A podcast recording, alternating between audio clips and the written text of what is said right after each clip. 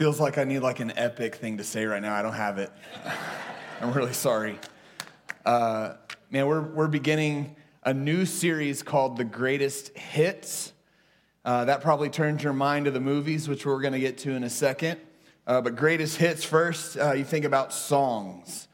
In your opinion, what would you say are the greatest hits of all time? I think the, um, the way you come up with that is probably different for everyone. Um, I don't know how you would define it, but uh, maybe the most money a song ever made. And um, man, I, you probably don't have it guessed. Somebody in the first service told me they had it, they know what the song is. Um, I, I don't think they were telling me the truth. The song is "White Christmas" by Bing Crosby. If I said, if I said what's the greatest hit of all time, I don't think anybody in the room would have said that. Uh, there are just some songs that are so popular that it feels like everybody knows what it is. That, that's what makes it a greatest hit. And so, our series for the next several weeks uh, is going to really be about some of the most famous stories in the Bible. Stories that are so famous that if you walked into a kid's room and on their bookshelf they had a storybook Bible, you would pull it off. Any kid in the world is going to have, in their storybook Bible, they're going to have these stories in it. Now, that, that's what we're looking at familiar stories. But these stories are so much more than familiar, they're also significant. They're significant in the way that we understand the story of the Bible, we understand who God is. They're also significant because they have very real meaning for our lives. And so we're going to look at these stories together. And today we're going to begin at the beginning. And so you can open your Bibles to Genesis chapter 1. That's where we're going to be. One of the things that I love to do the most is to go to the movies. I like to go to the movies. Like Christmas Day, my family, we went to go see that the new Wonka movie. It was great. I slept through half of it. We had the best time. uh, I, it's not about the movie, it's about going to the movies. I like the movie experience. I like to go in and uh, get my tickets and pay $25 for popcorn and get a giant soda and get my tickets and uh, walk to the ticket, the person who's supposed to take the, the ticket from me, but they're never there, so you just walk in. Uh, and then you go to your mo- movie and you find your seat, and then you get all situated and then realize you have to go to the bathroom. So you get up and you go back down, go to the bathroom, get back to your seat, and then you're there just in time for the pre previews. That, that's how early I like to get there. I want to be there for the pre previews and just enjoy this experience at the movies. But there's one thing that I dislike, one thing that I do not understand is the person who shows up late to the movies, like 10 minutes after it's already started. I don't understand why you would spend that amount of money to be late. I mean, you're missing about 50 bucks worth of movie right there, you know? You, you gotta be on time. I'll never understand that. But why is it important to be there when the movie starts? See, if you showed up in the middle of a movie, maybe you've done that before, you've kind of turned on the TV and it's the middle of a movie, you could probably figure out who the main characters are. And after a while, you can probably figure out what the main conflict is. But you're, you're gonna miss something. You're gonna miss the fullness of what's taking place if you don't start from the beginning. If you wanna understand a story as it's meant to be understood, You've got to start at the beginning. That's true in movies, that's true in books. If, if you went to a bookshelf and you, you took a, a novel off the shelf and you turned to chapter 27 to start, you might be able to figure out what's going on in that chapter, but you're not really going to understand the whole story because you've missed the beginning. Well, the Bible is a book. The Bible is a book telling one story, and yeah, it's got a lot of little stories in it, but those little stories contribute to the one big story that the biblical authors are telling us. And if you start in the middle, you can kind of figure out what's going on, but if you start at the beginning, then you can kind of figure out what the story is.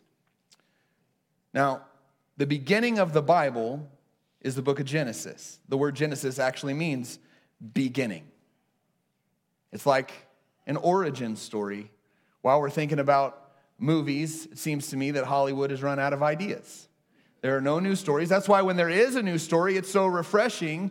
is because we're looking for something new. Now, uh, these these production companies, Disney, Netflix, all these places, Marvel, they they figured out they figured out how to manufacture news stories, and the way they do that is what what we call origin stories. Like, you know Star Wars, but where did Chewbacca come from? So they'll come up with a new story based on this story that you already know. That's what we call origin stories. That's what the movie Wonka is, in case you were wondering. You know Charlie and the Chocolate Factory. Wonka, where did Charlie, or where, where did uh, Willy Wonka come from? You know? It's an origin story. And that's what we have in the book of Genesis. It, we have the origin story of the universe and of humanity. And so, what we're going to do today is we're going to focus most of our time on the contents of Genesis chapter 1, verse 1. Moses is the author of Genesis, and listen to what he writes in Genesis chapter 1, verse 1. He says, In the beginning, God created the heavens and the earth.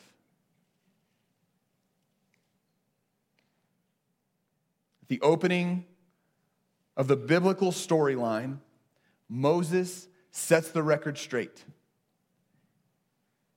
In the beginning, God created the heavens and the earth. This very first sentence of the Bible answers some questions for us. It, it, it, answers the who, the what, the when, the how of the universe.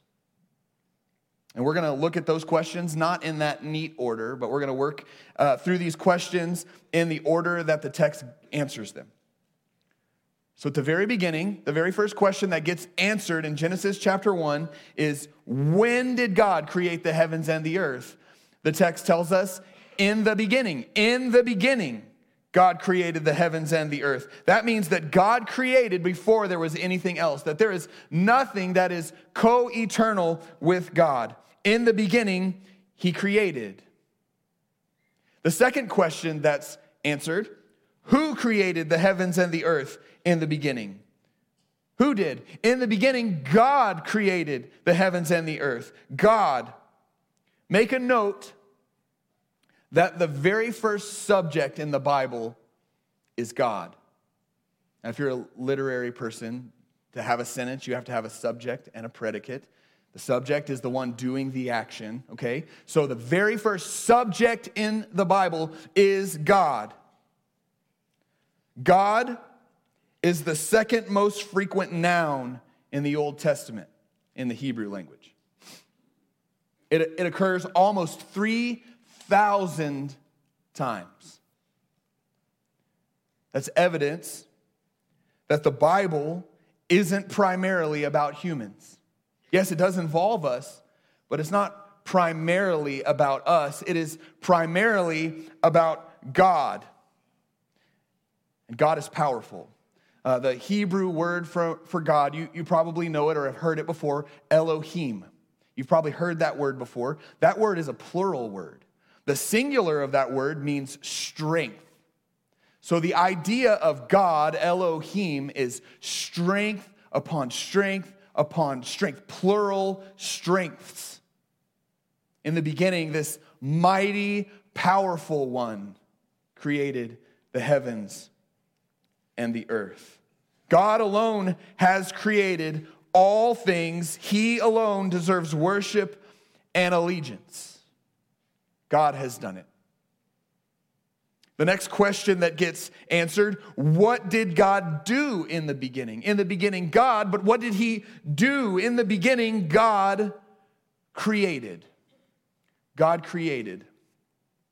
In the Hebrew language, the word create is different from making. Creating is different from making. And every time in the, in the Old Testament that the word for creating is used, every time, God is the one who does it.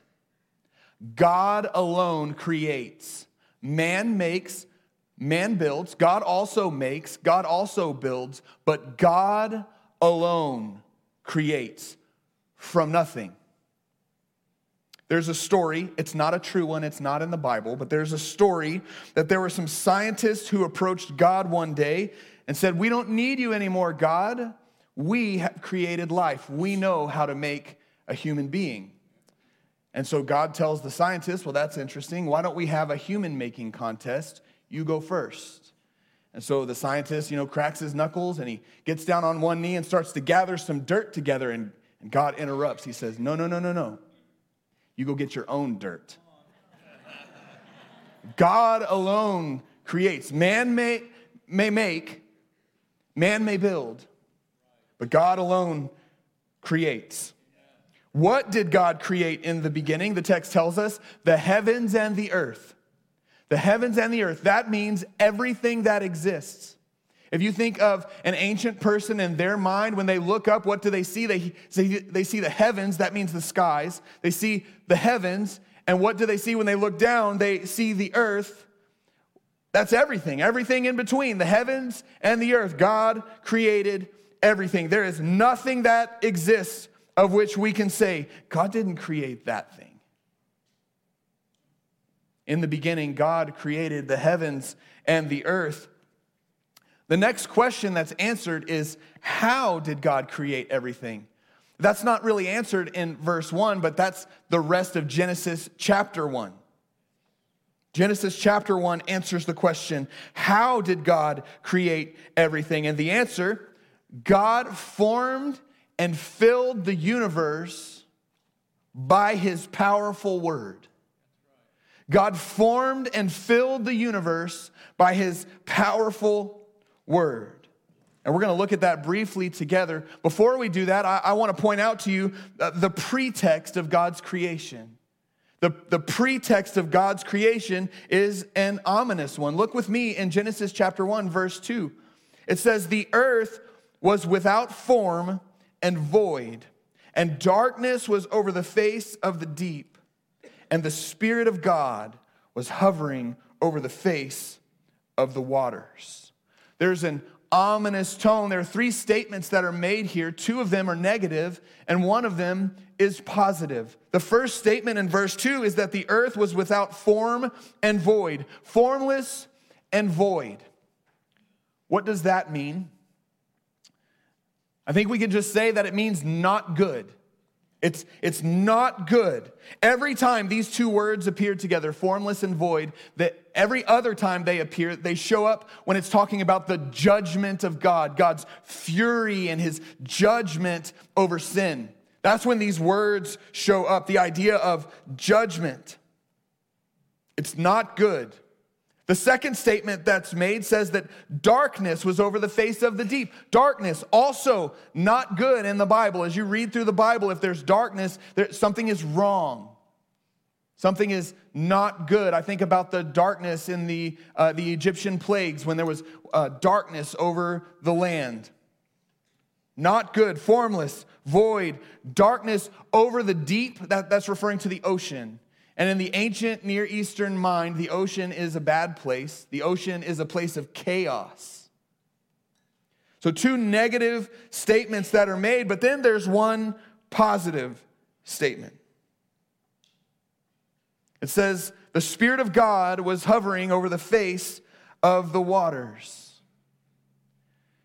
The first two statements tell us that things are chaotic. Things are not as they should be. Something is wrong. And yet, the third statement is positive. The Spirit of God is hovering over the waters, is, is like uh, the idea is like a, a bird or an eagle might, might flutter over its nest, that fluttering. The, the Spirit of God is hovering, fluttering over the waters. Though the world may be chaotic and senseless, the Spirit of God is up to something. I don't know if, if there's somebody in the room that needs to hear that this morning, that maybe you look at Genesis 1 2 and you say, man, that kind of describes my life. Formless, void, dark, empty, chaotic, senseless. You need to know that though you may perceive things are out of order, the Spirit of God may still be up to something. I don't know if you find hope there or not. But this is the pretext for the creation account. Things are not complete, things are not as they should be, but God is up to something. It's as if God has this lump of clay in his hands and it's just kind of nothing. It's got no shape, it's got no purpose, it's not good, it's not complete. And God is going to remedy this problem, and the way He's going to do it is with His powerful, creative word. He's going to take this chaos, this kind of nothing, and He's going to form it, and He's going to fill it. Now, after Genesis chapter 1, verse 2, verses 3 and onward, what you're going to get is a description of how God created the heavens and the earth. This is how God created the heavens and the earth. That's, that's what you're going to get. And, and we don't have time this morning to walk through every verse of that. So here's what I'm going to do. I'm going to challenge you to today. I know the Cowboys are on at 3:30. I know read Genesis chapter 1 on your own, or maybe together as a family, maybe even over dinner, over lunch. You guys can maybe even read it out loud as a family. Read Genesis chapter 1. But as you do that, there's a few things that I, I want to point out to you that you can take note of as you do that. The first thing that I want you to notice is how Moses shows us in Genesis chapter 1 that God creates by first forming and then filling what he has formed. here's, here's what I mean by that. In the first three days of creation, God forms the universe. And then what you'll see in the second three days of creation, he starts to fill the things that he formed. So, for example, day one corresponds to day four with regards to light. In day one, he separates darkness and light. And then in day, in day four, he starts to make something out of that light. He creates the sun and the moon and the stars. Or uh, you could look at day two and how that corresponds to day five. And day two, he separates out the water and, and the sky, and it's not the same thing. Sky and water aren't the same thing, they're separated out. Well, then in day five, he fills that water with fish, and then he fills the sky with birds. And then in day three, he forms the land. He separates the water from the land. And then day six, he fills the land with animals. And then the crown jewel of his creation, humanity. God forms and fills the universe. That's the act of creation in Genesis chapter 1. Here's the second thing I want you to notice. I want you to notice that Genesis chapter 1 actually tells us how God did it. It tells us how. Let, let me show you. I'll give you an example. Look with me at day one of creation, verses three through five. God said, Let there be light, and there was light. And God saw that the light was good. God separated the light from the darkness. God called the light day, and the darkness he called night, and there was evening, there was morning the first day. We are told exactly how God created. God said, Let there be light, and it was so. There was light. God created by his powerful word. There was no deliberation, there was no argument, no conversation that needed to be had. There was only obedience. God spoke, and it was so. And you'll notice that pattern throughout Genesis chapter 1 that when God speaks, no one argues. God creates by his powerful word. You'll, you'll, notice that pattern. Another pattern that you'll notice as you read through Genesis chapter 1 is that God continually uh, calls things good. The things that he's creating, he, he calls them good. This word good is interesting. I have a child of mine that I'll ask him, uh, How was your day at school? And he will say, Good. Now, the thing is, I need more information because good could be this was the worst day of my life, or it could be this was the best day of my life, or anything in between. And so uh, my kids know now when they, I say, How was your day? and they say, Good, I just wait because I'm waiting for at least one sentence after that. Give me something. I don't know what good means. And we kind of feel that way a little bit as we read Genesis when God calls it good. What does God mean when he says that something is good? The Hebrew word for good means happy, healthy, useful, fitting, beneficial, beautiful, righteous, achieving its purpose. God calls the light good because it's doing what it's supposed to do. The light is supposed to dispel the darkness and it's doing what it's supposed to. So God calls it good. It's valuable, it's useful, it's healthy. This is accomplishing its purpose. God calls it good. God alone is the arbiter over what is good and what is evil. God alone, not humanity. And everything that God creates is good. We see how God forms and fills the universe with his powerful word. He has taken what's formless and void and he makes it good. At the end of creation, he says, Behold, it is very good. That's Genesis chapter 1, and you're going to read through it. And, and maybe you, you've read through Genesis chapter 1 before, and there are all kinds of questions that you have about the mechanics of how these things work. And there are theories such as gap theory, or there are questions over are those days really the days in order? Or is this just a poetic way of putting it? Uh, because it doesn't really make sense to me. Questions are fine. Questions are, are, are, totally good. As a matter of fact, Moses, when he wrote Genesis and he wrote his creation account, he was writing over and against some other theories about how the world was created. There, was, there were some crazy theories. You can go read them, they're absolutely wild. He was writing over and against them, and that's what he was explaining. Questions are fine, but listen to me. I, w- I want to challenge you with this thought. Sometimes we try to approach the Bible as an answer book.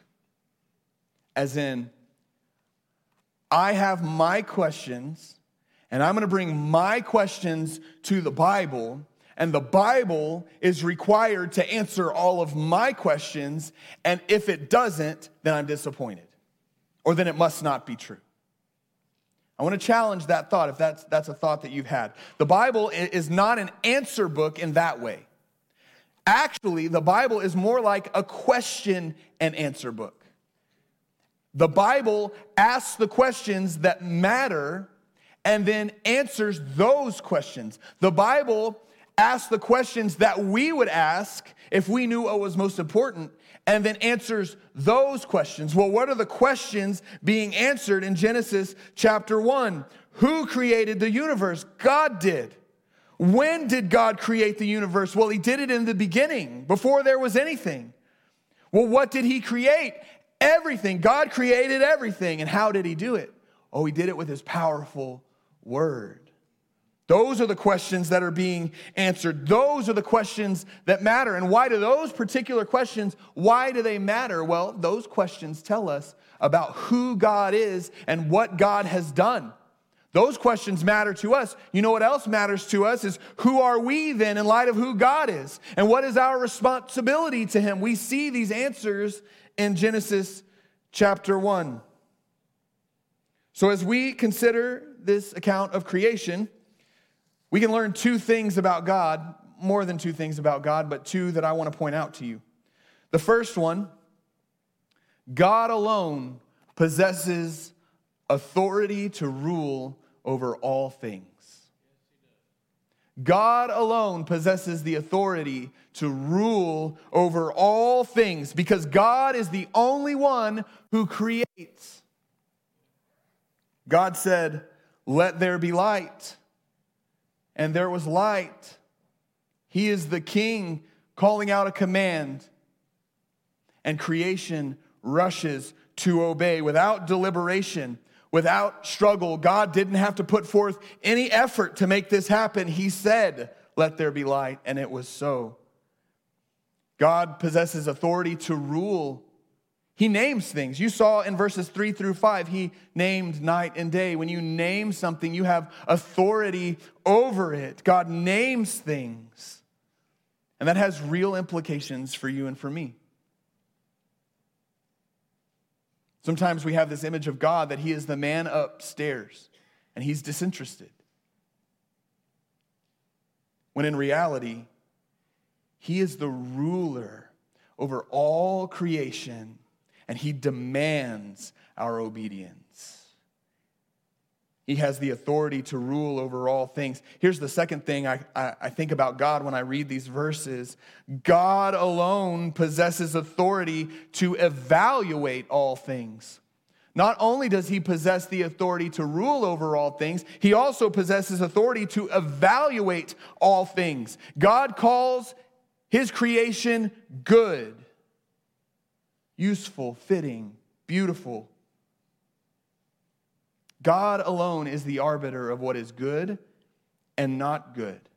And that means that man is not.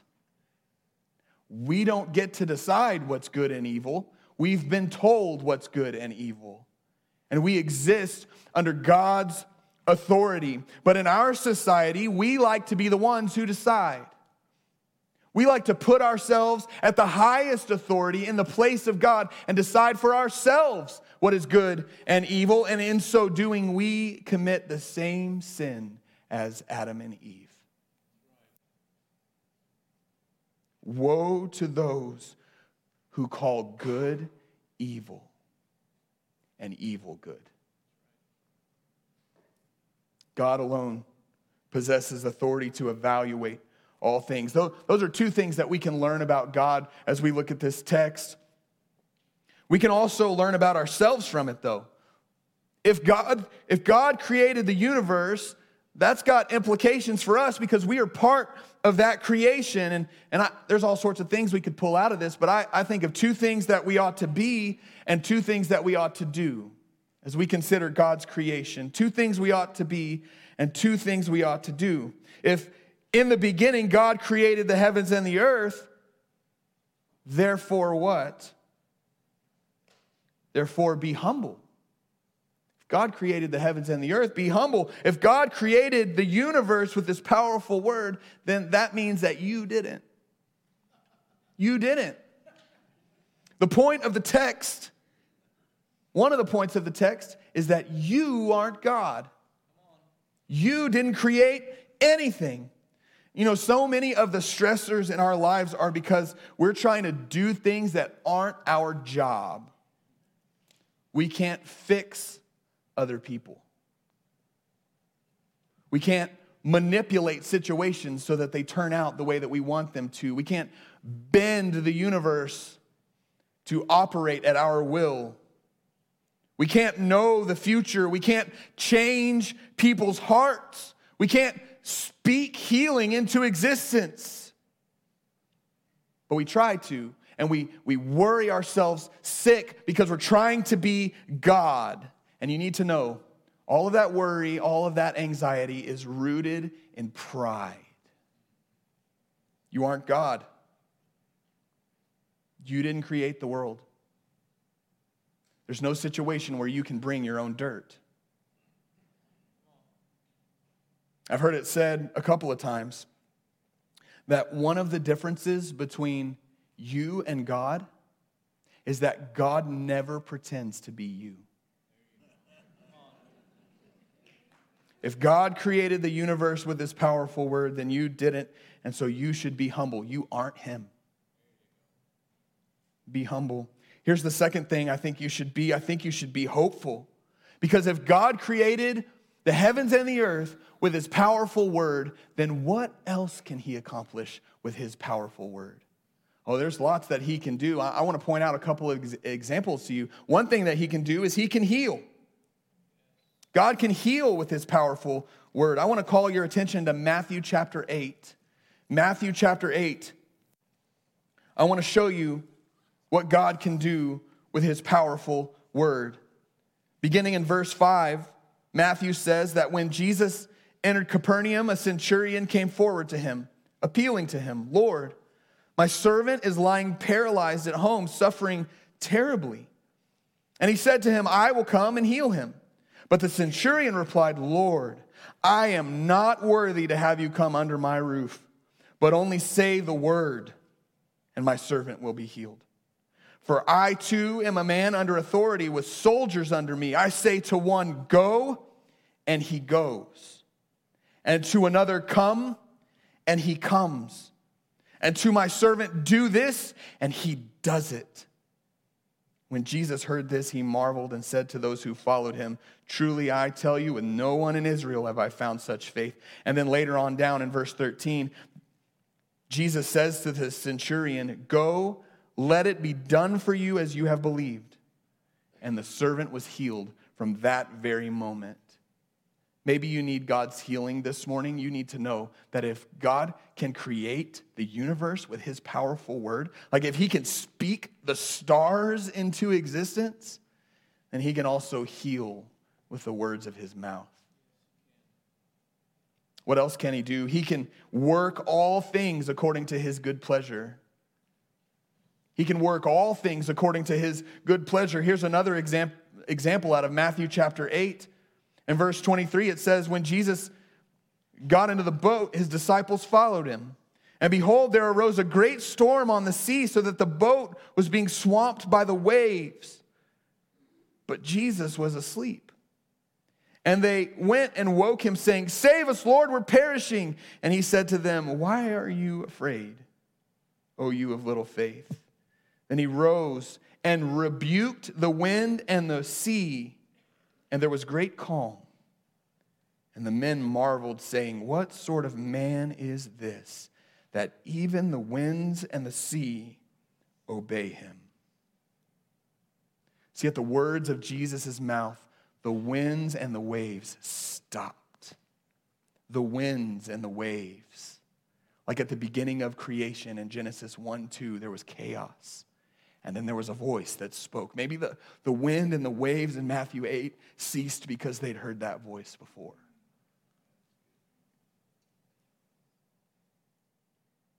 The words of his mouth, God can work all things according to his good pleasure. If God can create the heavens and the earth with the words of his mouth, what can he do? He can heal, he can work all things according to his pleasure. He can also make dead things come to life. That's what he did in creation. There was a whole lot of chaos, and he spoke, and now life starts to come. He can make dead things come to life. Let me read you another example. John chapter 11. Jesus' friend Lazarus is sick. And Mary and Martha come to tell Jesus, hey, you need to get here quick. Your buddy Lazarus is sick. And Jesus delays and he allows Lazarus to die so that he could do this. Listen to what John 11, beginning in verse 38, says. Then Jesus, deeply moved again, he came to the tomb. It was a cave, and a stone lay against it. Jesus said, Take away the stone. Martha, the sister of the dead man, said to him, Lord, by this time there will be an odor, for he has been dead for four days. Jesus said to her, Did I not tell you that if you believed, you would see the glory of God? So they took away the stone. And Jesus lifted up his eyes and said, Father, I thank you that you have heard me. I knew that you always hear me, but I said this on account of the people standing around, that they may believe that you sent me. And when he said these things, he cried out with a loud voice Lazarus, come out. And the man who had died came out his hands and his feet bound with linen strips, and his face wrapped with a cloth, Jesus said to them, Unbind him and let him go.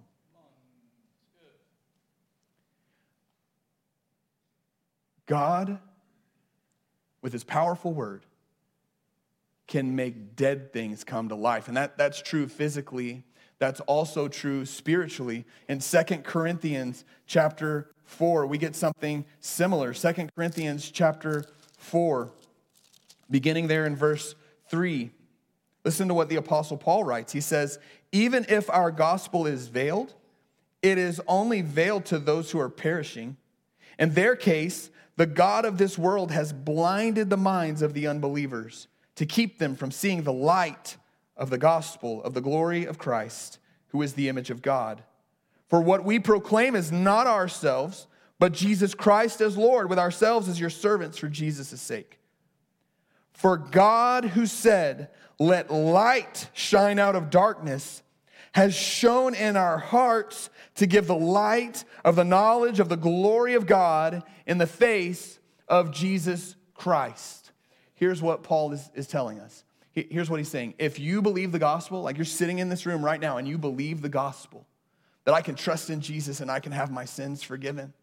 If you believe that, you, you don't believe it because you're really smart or you're really wise or you're a really good person. That's not why you believe the gospel. You believe the gospel because God looked in your heart and said, Let there be light. And, and for those, those among us who, who do not believe the gospel, the reason that they don't believe the gospel is because God has not looked in their heart and said, Let there be light yet. See, God can make dead things come to life with his powerful word.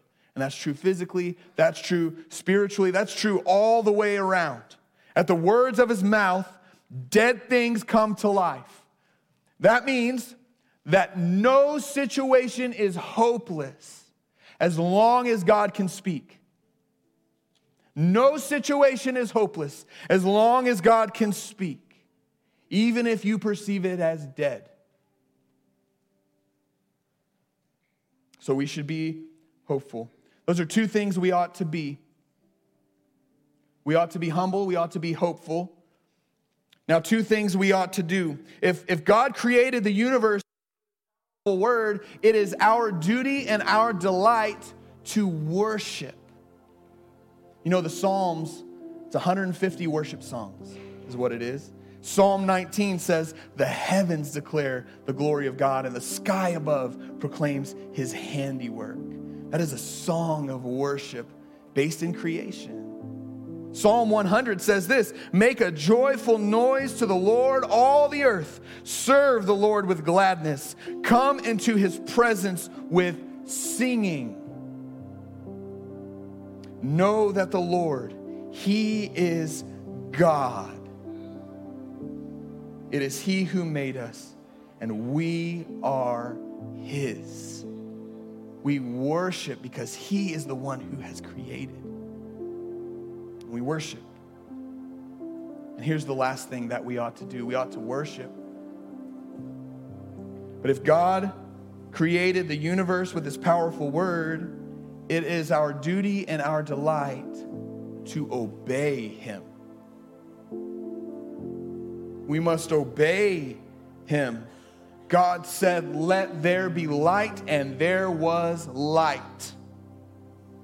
What makes you any different than the light? If God speaks into your life and through His Word, He says, Let there be whatever in your life, then it ought to be so.